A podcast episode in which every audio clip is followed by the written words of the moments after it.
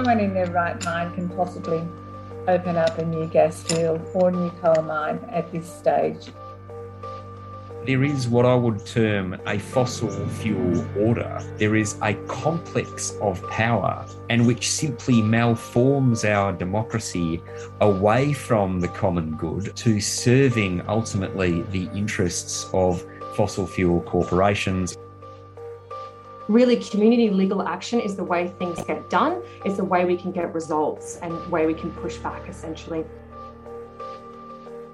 you're listening to the SEI podcast series brought to you by the Sydney Environment Institute at the University of Sydney.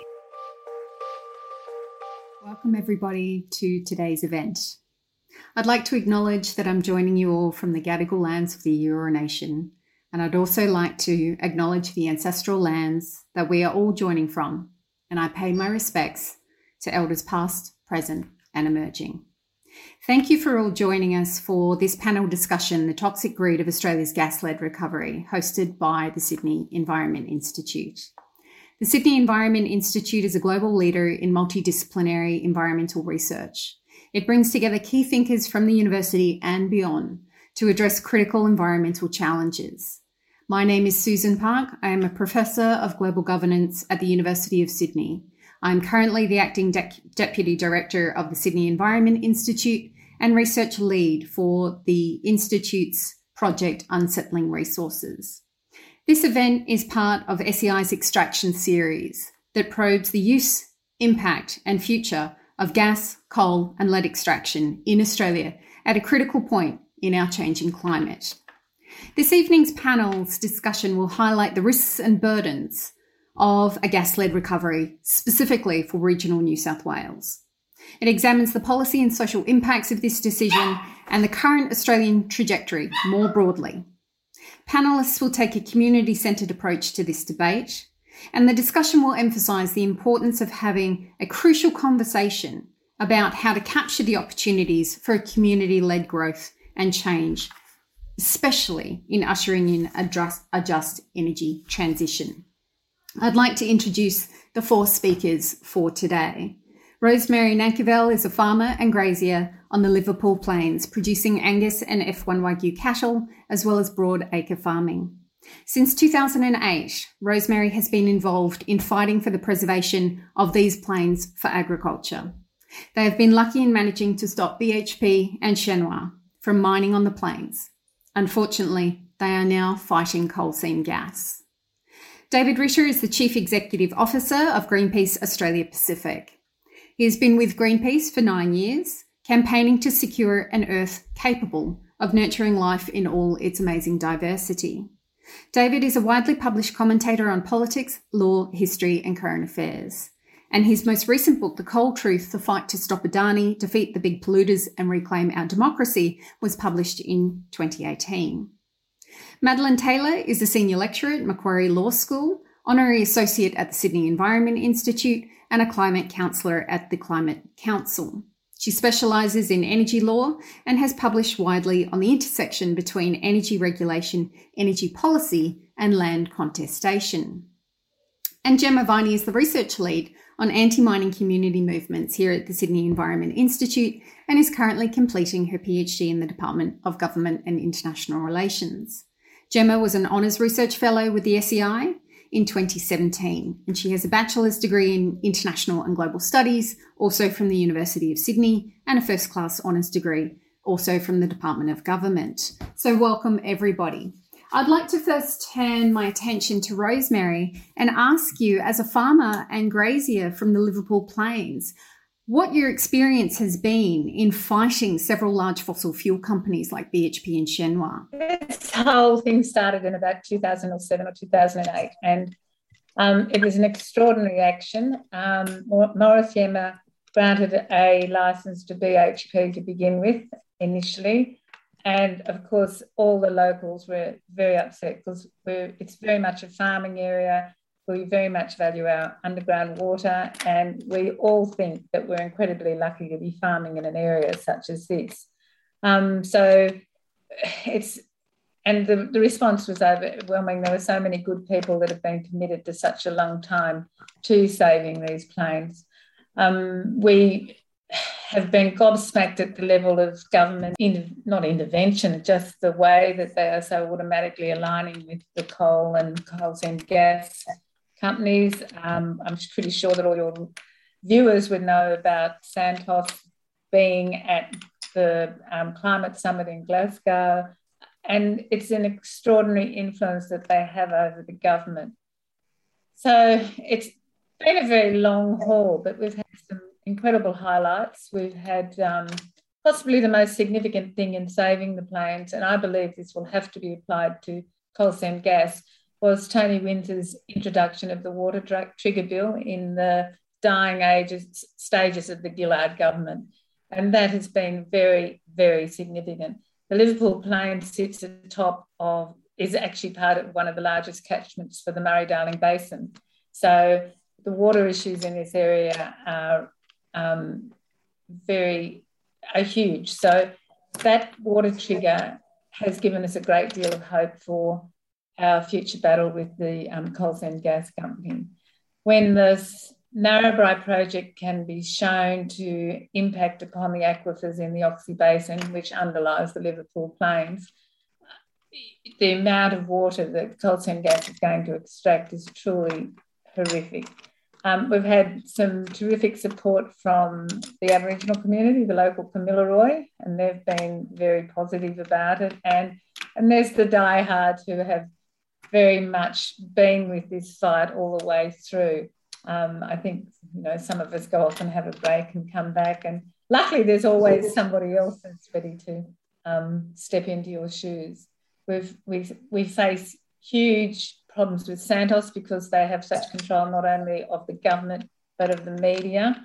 Um, they launched several advertising campaigns that were just dishonest and through help of um, the Independent and Sandy Keane in particular, we managed to have some very, very misleading advertisements taken off national TV, only to find that they've been uh, being shown in Adelaide and Melbourne in the picture theatres. So, you know, wherever we go, there's this sort of constant double standards, and you know, we're up against it. But I think no one in their right mind can possibly open up a new gas field or new coal mine at this stage. We're just, it's too late and it's just foolhardy. So I don't know why Santos are hanging in there. They probably want the big payout. I might add at this stage, um, BHP and Shenhua were paid a total of $617 million to leave the Liverpool Plains.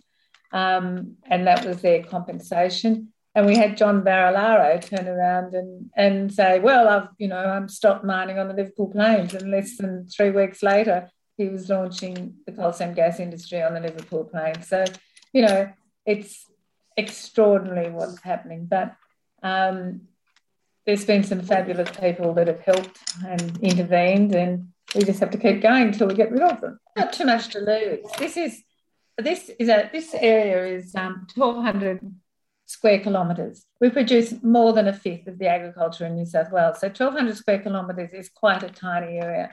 In terms of food security, we're absolutely essential to the future of New South Wales and the and you know agriculture is quite a good export industry. So we're not the the leaners that some people say that we are. You know, we we have this fabulous water resources everything is against these projects and I can't understand how they have got this far, but we'll just have to see.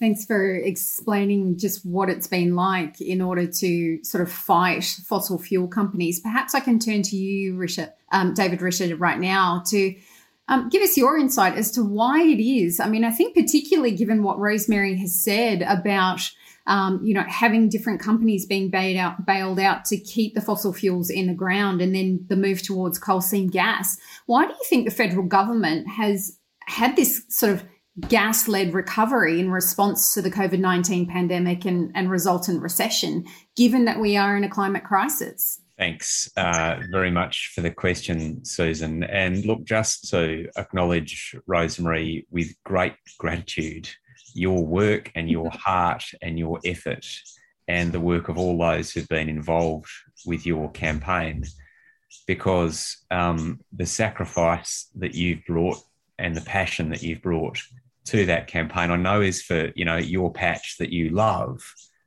but its consequences, as, as you know, are also enormous for the rest of us.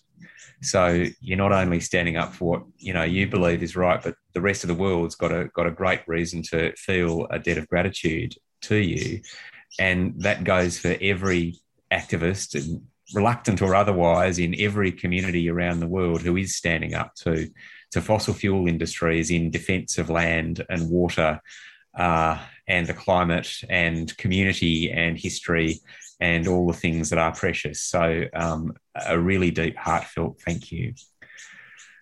Um, so, look, I reckon, uh, I reckon, Susan, probably the question I get asked most of all is, um, how on earth do you explain the madness?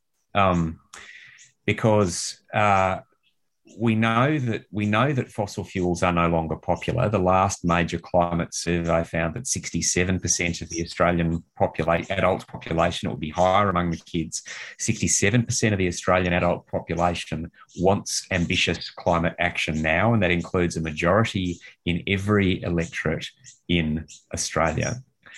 Um, we know what the science says, and this is not just you know um, uh, the science as it as it might be relayed by um, uh, hippie environmentalists. It's bodies like the International Energy Agency, which has said that there should be no new coal, oil, or gas to have us on a global trajectory uh, to uh, managing to keep under less or have a chance of managing to keep under less than 1.5 degrees, and that existing um, gas needs to be phased out by 2035. So there's no popular mandate and there's no scientific basis. Um, so I get this question a lot: is you know what what, what on earth is going on? Um, but in a sense, uh, as Rosemary said in her opening, that on a, on a in a week that has been replete with embarrassment for Australia, you know, a country that we are part of and that we love, but has been so deeply embarrassed by the performance of, of our Prime Minister and our Energy Minister and what they are bringing to global debates.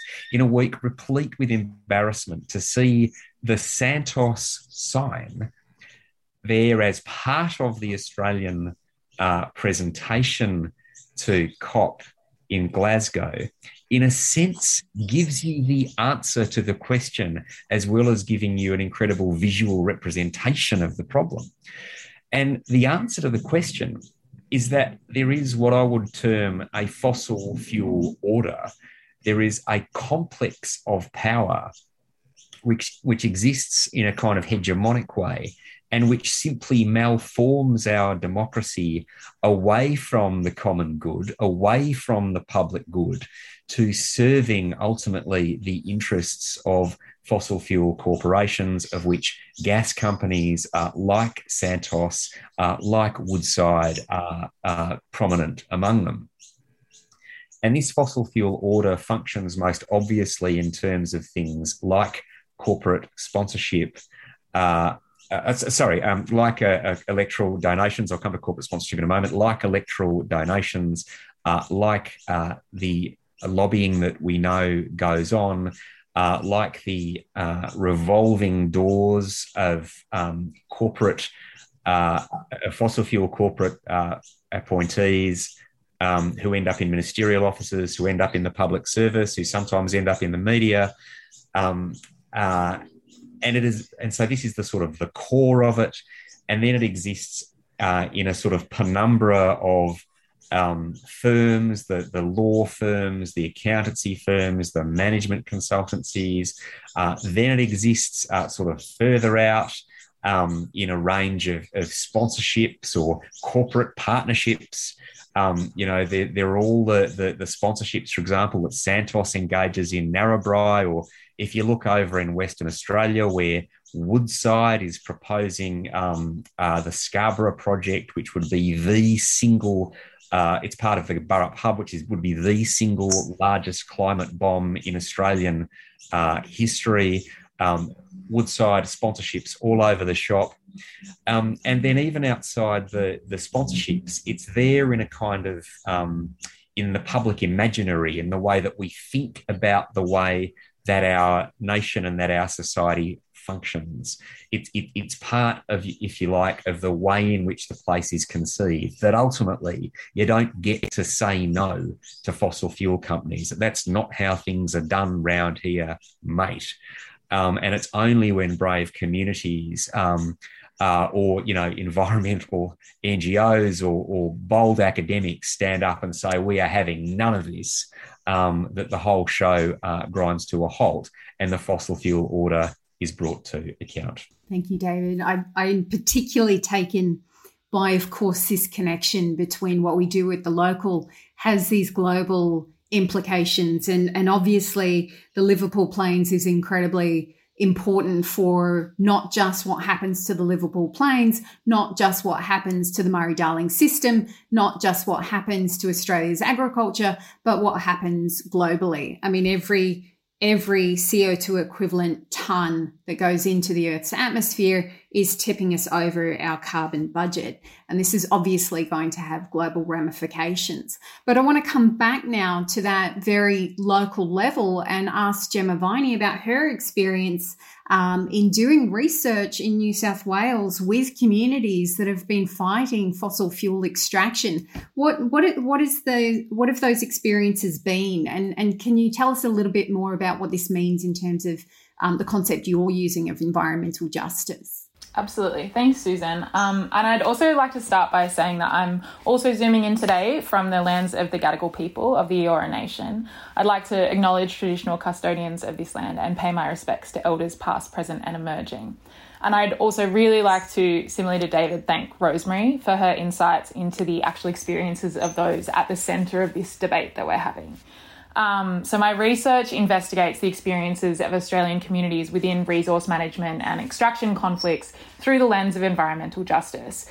But what I'd like to talk, well, and so what I'd like to talk about today, and hopefully piggybacking, I think, a little bit off what Rosemary's already detailed, is how those that I've spoken to within the Narrabri community are articulating their concerns for social impacts, sorry, and their experiences of environmental justice. Um, so last year, like many, many others, um, I prepared a submission to the Narrabri IPC hearing based on a series of interviews that I'd undertaken with residents of Narrabri and the surrounding smaller communities, as well as those impacted by subsidiary developments related to the project. So, those conversations were framed around what impacts those community members anticipated should the project go ahead, as well as the existing and cumulative impacts which are already being experienced. And I think that's um, super important. So, a key concern that was raised by participants was the sense of loss. Lost time, lost livelihood, and the sort of cumulative effect that that has both mentally and physically. All participants indicated that they'd had to invest significant time and research in order to properly understand a project which, for several of whom, as Rosemary indicated, had essentially become their neighbour over the last decade. Participants described feeling misled, at times intentionally, by both the government and Santos regarding the full scope of the project and its impacts. This meant individuals had to take time away from family, friends, and even work in order to investigate questions that Santos failed or refused to answer. So, social impact guidelines dictate that communities should have access to decision making processes, and this necessitates transparency in order for communities to be in a position to provide informed consent. Participants instead described mental and physical stresses resulting from time and energy spent investigating the validity of Santos's claims. It's also an essential feature of procedural justice um, and instigates a phenomenon of campaign fatigue, in which communities facing decade long battles with mining companies will eventually begin to acquiesce in what Shriver et al. describe as a pattern of acceptance with themes of inevitability and disempowerment.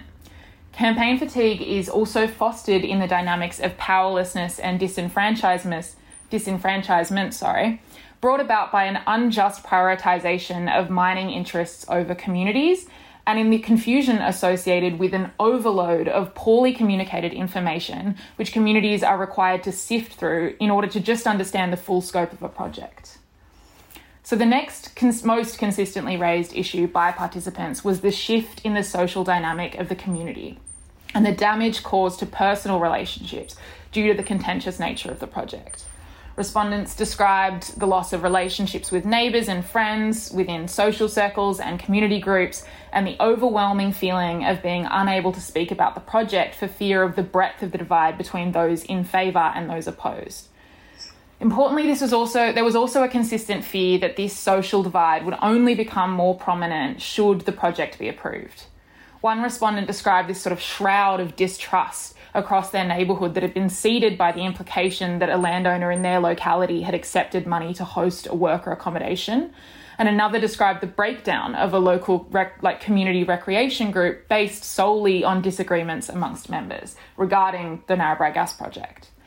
All of this contributes to a slow but distinct dismantling of the culture of a community a sinister and intentional disruption to the social fabric that leaves people feeling isolated in their struggle to oppose the development and pushes those out who no longer have relationships to tie them to Narrabri moving forward.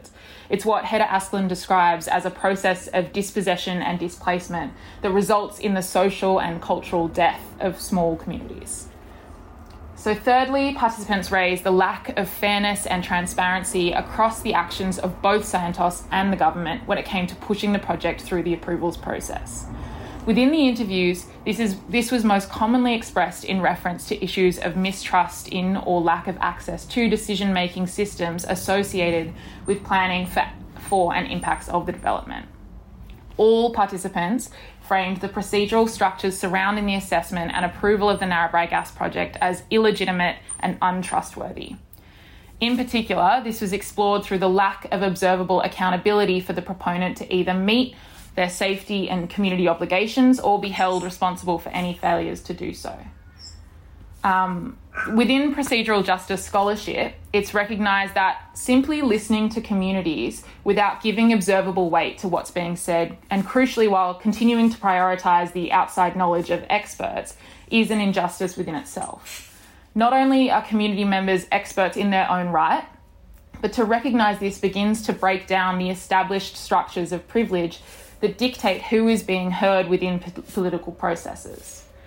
Those interviewed called for decision makers to respect the understanding that community members have for their home and land. The rejection or oversight of this knowledge is both insulting to the affected, pop- affected population and it's unjust.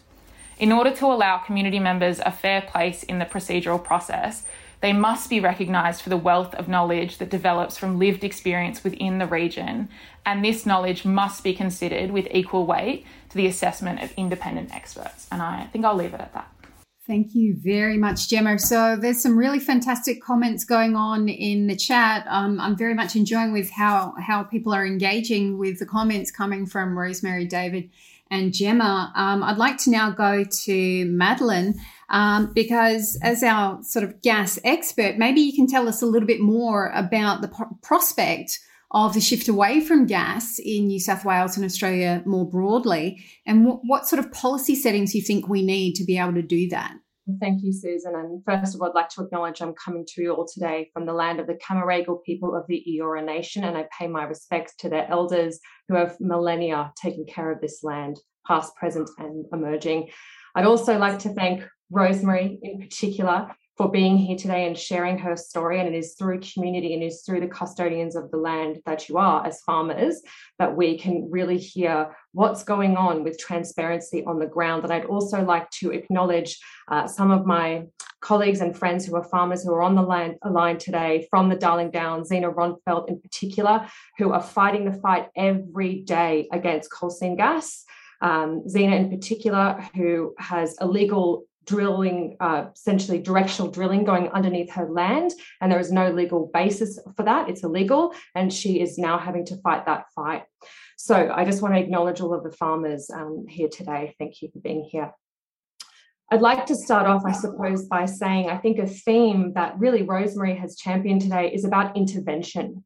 What's interesting about our regulation today is how the government will intervene so actively into fossil fuels, so much so that we now have a gas fired power plant that is Kurri Curry injecting $600 million into that gas fired power plant when the IEA, when the World Business Council, when multiple uh, bodies who are actually quite conservative in their bent have warned against new greenfield gas fired power plants.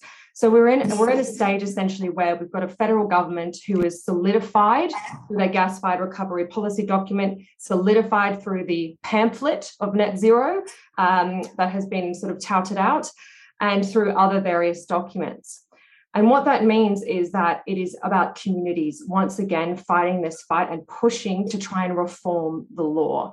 And we saw that really actively in New South Wales when it came to zombie PELs, the zombie PEL license inquiry that I presented at, where unfortunately we were unable to change Section 20 of the Petroleum Act, and we still will have zombie licenses, but thankfully there were some abolished. But what the problem with that, of course, is that the Liverpool Plains remains a sacrificial zone. And that is the problem. This is just the beginning and why we have to continue to fight every day to change the law and policies. And again, Darling Downs is living, breathing evidence of that. Um, and as David's touched upon, there are many basins that are looking to be opened up, including the Beetaloo, and there's a legal action against that at the moment. So, really, community legal action is the way things get done. It's the way we can get results and way we can push back, essentially. Looking forward, um, New South Wales is a very interesting state because what we tend to do from a legal perspective, I suppose, and from a policy perspective, is to take um, direction essentially from the federal government. So, why was Narrabri approved? Essentially, because of the memorandum of understanding between the federal government and the New South Wales government to inject 70 petajoules, the exact figure that Narrabri is touted to produce. That is why. So, meanwhile, we have Matt Kean, we have others of that sort of mindset saying that this is a white elephant, uh, Narrabri and Kurri Kurri, but it's it's not enough. Um, that's really lip service to me until there's legal changes and policy changes. We've just had the New South Wales hydrogen strategy released, which thankfully calls out uh, blue hydrogen, which is used with methane. Essentially, it's produced using methane and CCS. That it would not be cost effective and it would be too late uh, to produce it at scale. And so we're investing in renewable hydrogen. But by the same token, we are basically giving positive market signals to Narrabri. So it's a very um, unjust response. It is certainly in no way legalistic. Um, that's that's the case in our in our net zero pamphlet, but also within our hydrogen strategy. There's not there's no regulatory reform yet, and our current regulation is actually incompatible with hydrogen, and that's because of um, a technical law called the National Gas Law. So essentially what it all comes down to is that the government intervenes to prop up and to solidify the regulatory capture, I suppose, of these different proponents. And communities have the power, like the Dubbo regional community, who is actually trying to push for a gas decarbonisation plan in New South Wales to push forward policy. And what we've seen in other jurisdictions, particularly in the EU and a little bit in Victoria and now in New South Wales, is actually community ownership of energy and participating in the energy mix, particularly farmers who are land custodians. And this is around things like renewable energy zones. The central Orana renewable energy zone is going to be shovel ready by 2022. There's huge employment opportunities, huge policy opportunities for us to be a leader there. And New South Wales is the first to commission such a renewable energy zone. There's many, many around um, the, the nation, of course, but that's just a few. And this, this cooperative energy being, which has been so successful in the EU, particularly Germany and Denmark, to actually um, allow off grid communities to have ownership over their energy, to buy in, to have a one member, one vote system. We have a regulatory landscape for that already, and farmers are the original cooperatives. They really are. And, and agriculturalists know how to um, collectivize and how to cooperate and have that social trust and fabric that Gemma was paying homage to earlier. So there are so many different policy settings that we need to grab. And we need to do it in a way that is putting pressure through research and through community advocacy and through uh, farmers basically standing up and not allowing illegal drilling to take place, not allowing to be sort of bullied into submission, but to push forward on these sorts of really positive policies and we've, we've only got roadmaps, I suppose, from the New South Wales perspective around renewable energy zones and hydrogen. So it's now time to put in place policies around that, how to essentially reduce gas demand, how to ensure that we have policies that um, we have no new buildings, for example, being connected to gas, something that was essentially banned in San Francisco. This is the way in which we can use the law to help rather than being a hindrance as it has been for so many decades. So I'll leave it at that because I know there's been some great comments in the chat. So I'm sure we'll get to that.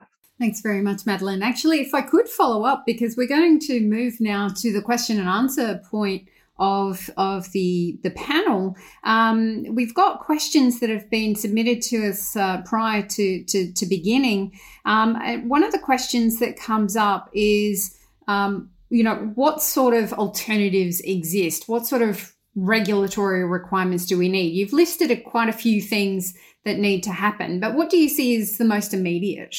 The most immediate is renewable energy zones. So that is the most shovel ready. Renewable hydrogen is the biggest hope. It's the, the miracle molecule, as it's so often called, but it's not going to be shovel ready or ready to be rolled out at commercial scale as yet. It's a bit too expensive still. So instead, to basically power the electrolyzer to create the renewable hydrogen by splitting, I suppose, uh, the atom of oxygen and hydrogen. We need to create these renewable energy zones and industrial manufacturing hubs. That is absolutely crucial. And these are going in regional areas. The majority of the best uh, sun and wind resources is in regional areas. And that's where we need to be focused on decentralizing the grid and empowering these communities to actually be the power hubs of the future. So that's the first policy that we can look to and say, well, here for a renewable energy zone, it's not just about making it really easy for people to bid and you know create lovely solar farms everywhere and wind farms. It's actually about local content provisions, ensuring that there's local employment, skills, and training, and making that absolutely crucial and I suppose a condition for these proponents who are bidding. So, yet again, the government is not intervening here. What they're doing is they're producing a framework, which is renewable energy zones, and allowing industry to, I suppose, bid on it. But you know, on, on the flip side, we've got Kurri Kurri, and we've got um, the government allowing uh, the Moomba CCS project in South Australia now to be operational on carbon credits. So as you can see, there's this interventional um, point. For us, it's about community, I suppose, being able to intervene and coming through and demanding these sorts of conditions. So that would be the most uh, tangible, I suppose, shovel ready policy that we could be asking for. The second is about reduction in gas demand.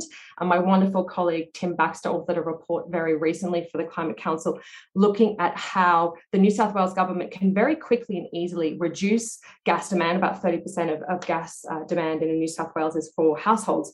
So, how to electrify appliances essentially, and to no longer allow uh, gas pipelines into new buildings, these sorts of things. Very, actually, quite simple yet effective policy mechanisms that can be really um, taken advantage of now whilst we work on renewable hydrogen and getting that to economies of scale. That's really great. You've given us a lot to think about, Madeline. And, and one of the things I think um, is, is quite surprising, well, perhaps not surprising, but just how quickly alternatives are being thrown up by the federal government that reinforce this gas led recovery idea. So I want to go to you, David, just quickly. If you can um, answer Rebecca Schack's question about how we can debunk the benefits of the gas led recovery for the general public who may be anxious about the economy post pandemic. The notion of debunking assumes that what we have is a rational public policy debate.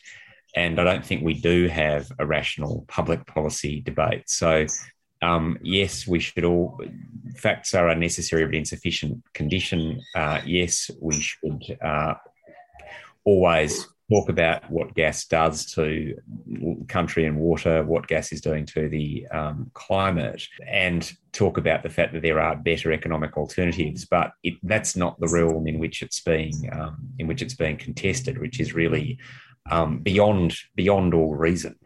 Um, now, in relation to the the coalition, re- uh, the current federal coalition, really what we see is um, fossil fuels becoming the sort of ditch they'll die in. Really, it's quite remarkable. Um, uh, to see. So um, yeah, I'm afraid I just I just don't think ultimately it's it's going to be one at the at the level of of debunking. Thanks very much, um, Rosemary. I'd like to go to you now. There's a question from Heather Unclod who's really wants to know what concerned community members can do to influence decision makers to stop coal seam gas developments. And she's talking about the proposed Queensland Hunter Gas pipeline route that goes straight through their farm.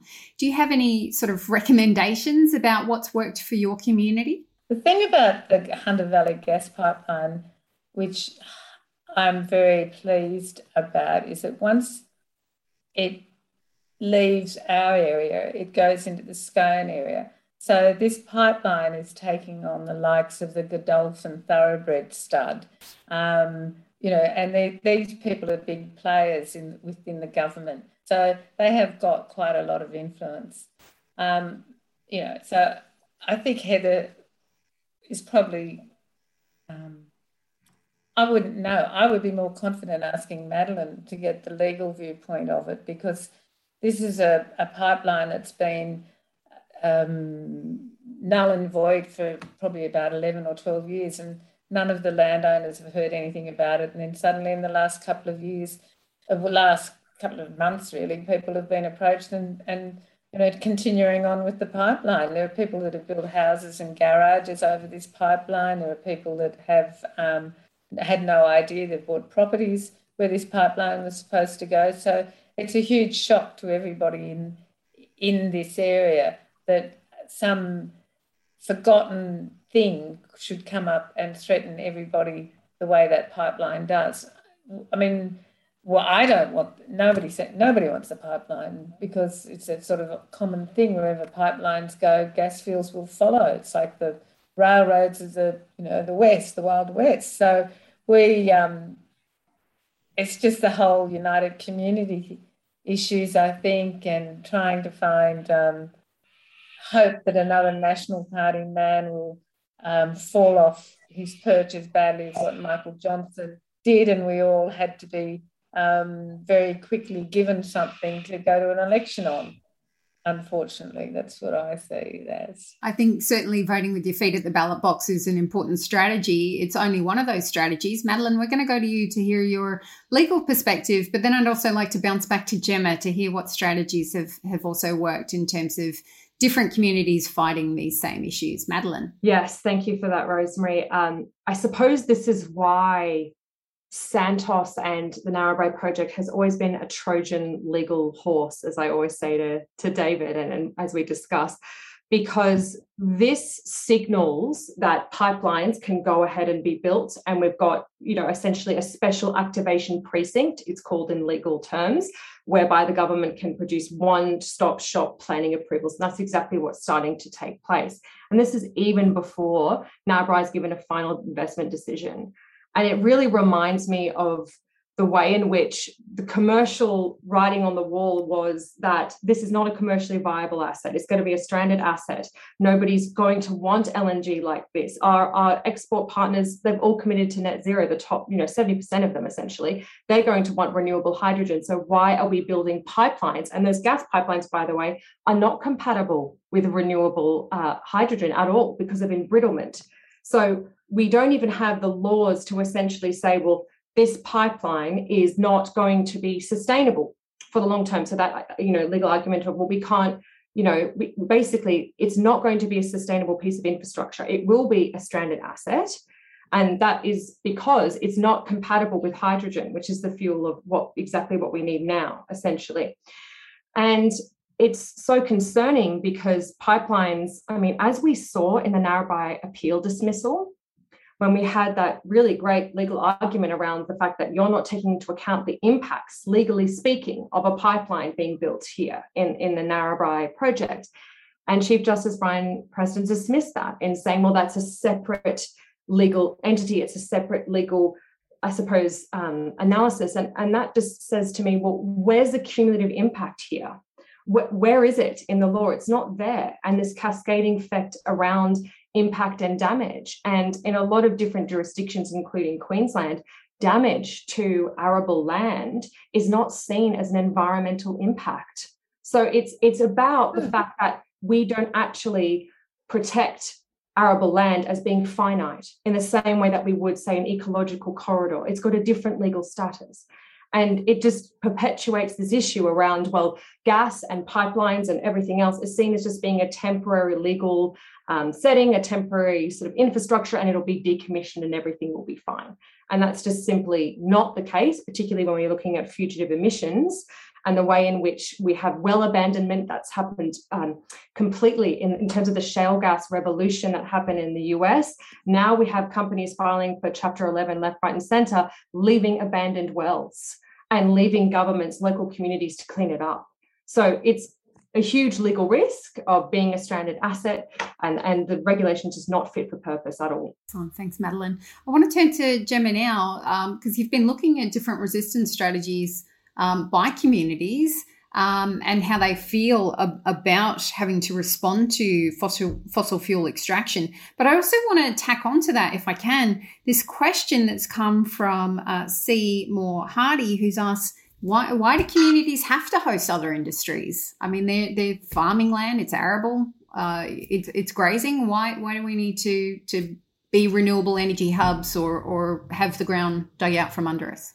Thanks, Susan. Um, in terms of the second half of that question, I can definitely try to tackle it, but I'm also sure that Madeline will have uh, something to add to it as well, because I know that this was an area of uh, work that you've done extensively. But so I thought I would just like try to scoot in um, to the first half of that question that Rosemary and Madeline have um, both addressed really beautifully.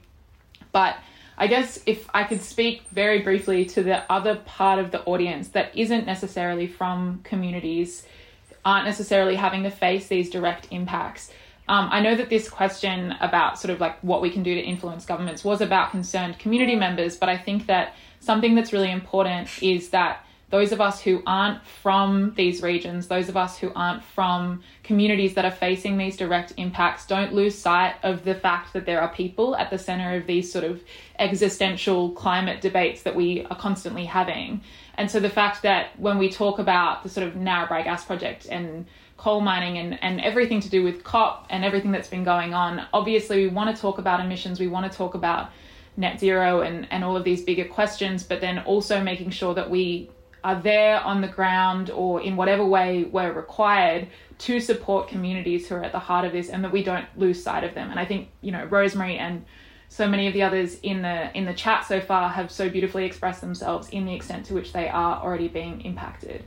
Um, and then I guess yes, to try to address the sort of that second question about about why um, farming land should should even have to share, I do want to sort of th- see if I can throw it to someone else who has a little bit more expertise on this. But um, I guess the thing that I would like to highlight, and maybe this is a little bit too theoretical for this conversation, but um, one of the things that really strikes me is that we need to respect and recognize farming and farming practices and farming generations as as cultural practices and community practices and that anything that sort of sacrifices as rosemary said that that land and sacrifices this what is a finite finite resource resource the loss of that is not just a loss of agriculture it's not just a loss of a sort of food bank essentially. It's also a loss of a culture and a community and a way of life for so many people both going back generations and going forward generations. No thank you for that. Madeline did you want to come in on this question?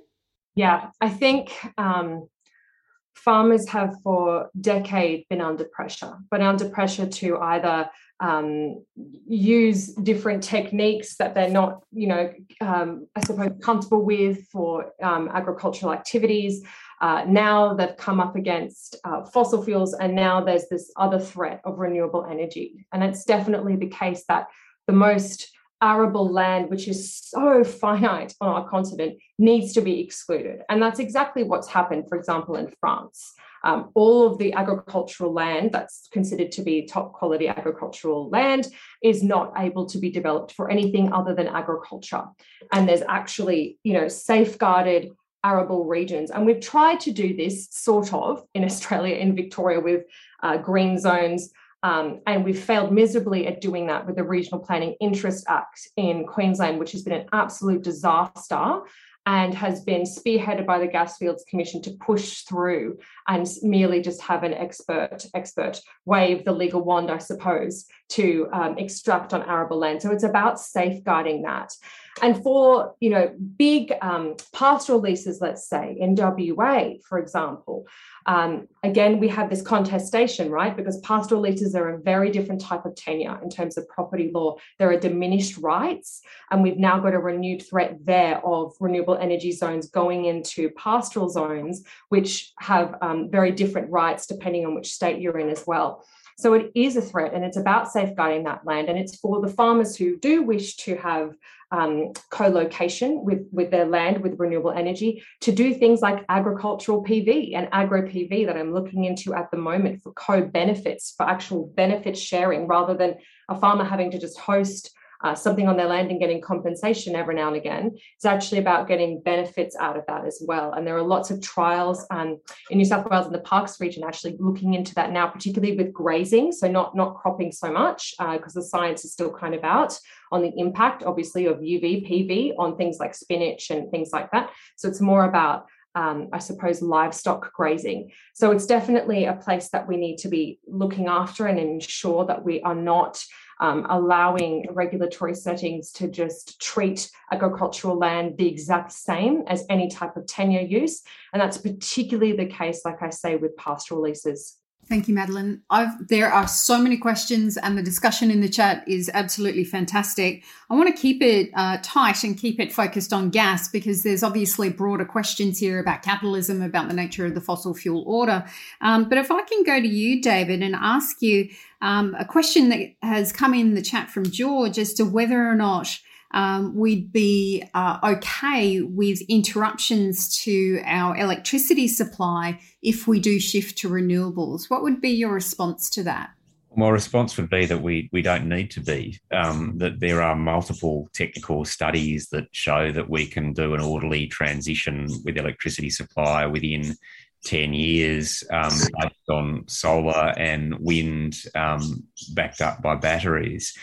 And I think we can be particularly confident that that's the case because we have seen um, the move of uh, Australia's four most trusted um, brands, all of which are major retailers, to commit to 100% renewable electricity by 2025 or sooner. That's Coles, Woolworths, Bunnings, and Aldi. Now, whether you're one of the um, large number of Australians who apparently does trust these companies more than any others or not, um, as businesses, they're going to make hard nosed decisions about reliability. And they've all decided that they, they simply don't need um, uh, filthy fossil fuels in their electricity mix, that um, renewables are reliable, uh, that the numbers work, they're cheaper. Um, so I think I think we have really a complete answer. I think that I think the reliability debate is basically over. Um, and if I may, I just wouldn't mind really quickly coming back to the, the points Madeline was making because I think they're absolutely, absolutely fundamental. Um, some years ago, I asked a, a colleague who uh, worked for many years ago, was still a, an Indigenous rights lawyer in WA, and asked a colleague who worked for a mining company, um, was there anywhere you, you wouldn't mine? And he sort of looked at me with surprise and said, What do you mean? And I said, Well, what if there, what if you found the world's largest deposit of something or other under Uluru?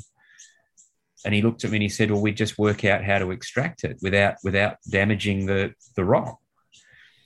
And um, that conversation has stuck with me because it it epitomizes a kind of extractive mentality, and I think where we have reached as a as a country as a people, uh, we've we've reached the sort of end game of where that extractive mentality takes us.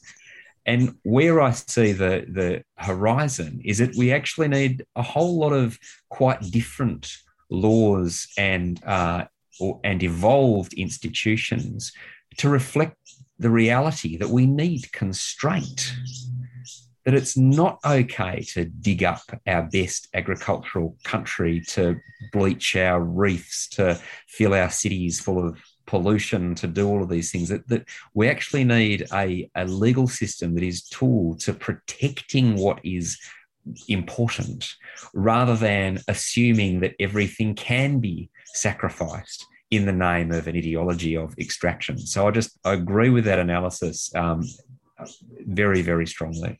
Thank you, David. I uh, I do need to ask this question. It is something that's just recently uh, come out of COP26.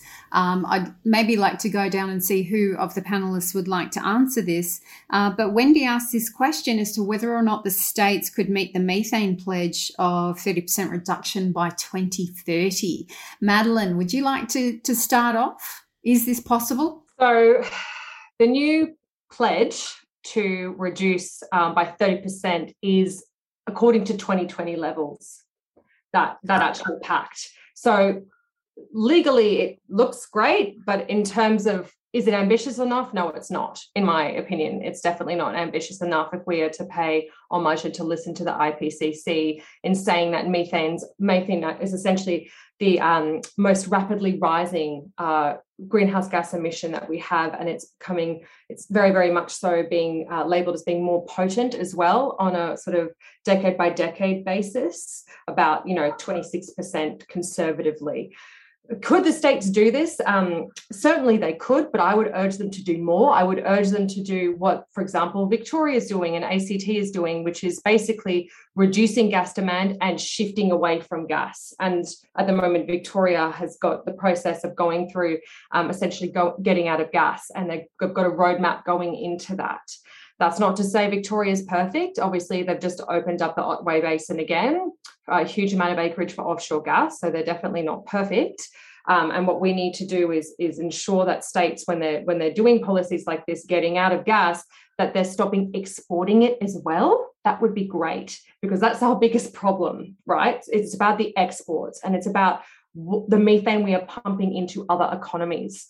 So the states could legally do such a thing. Of course, they could. Um, some states have legislated targets, some haven't. Some have climate change acts, some don't. And we are, we're quite fragmented in how we're doing these sorts of things in Australia.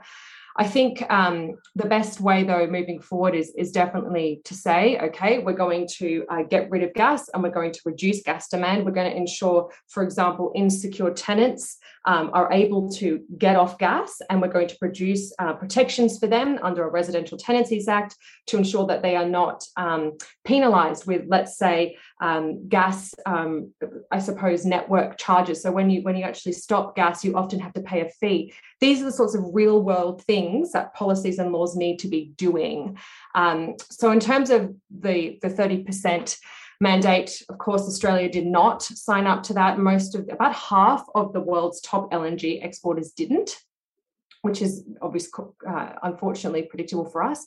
Um, but it's a great shame. So I think it's about a toolkit of things, and we need to ensure that it's a just transition, like Jem is saying, so that there aren't um, tenants and insecure, um, I suppose, communities who are suffering that are being basically left with gas appliances. We don't want that either.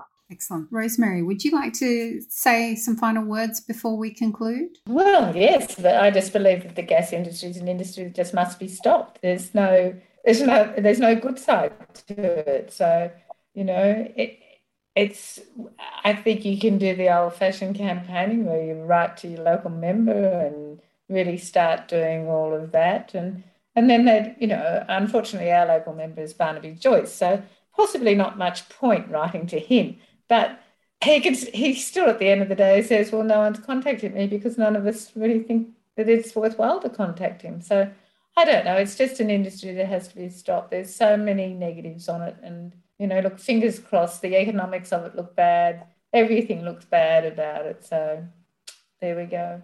No, thank you very much. I think it's very important to put on public record that constituents of the acting Prime Minister do not feel that they are being listened to. Um, David, on that note, we've got about two minutes. Would you like to say anything to conclude? Well, I think Rosemary's comments absolutely set the tone. Um, this is an industry that has to be stopped, and maybe maybe I can finish by just restating the fundamentals. Um, we have a global ecological and climate crisis. That crisis is being driven above all by coal, oil, and gas our government should have as its primary obligation the safeguarding of the future health, prosperity, and well-being of Australians, and also, forgive the gendered language, the patrimony of our country, our inherited, shared public assets. It is painfully and abundantly clear that our federal government in particular, but also all too often our state and territory governments, are egregiously failing, to meet that fundamental duty. In the absence of them exercising that obligation, all there is is all of us using all that we have at our disposal our words, our bodies, our energy, our learning, our love for the country, our determination to stop them in their tracks. That is what we must do, and that is what we will do.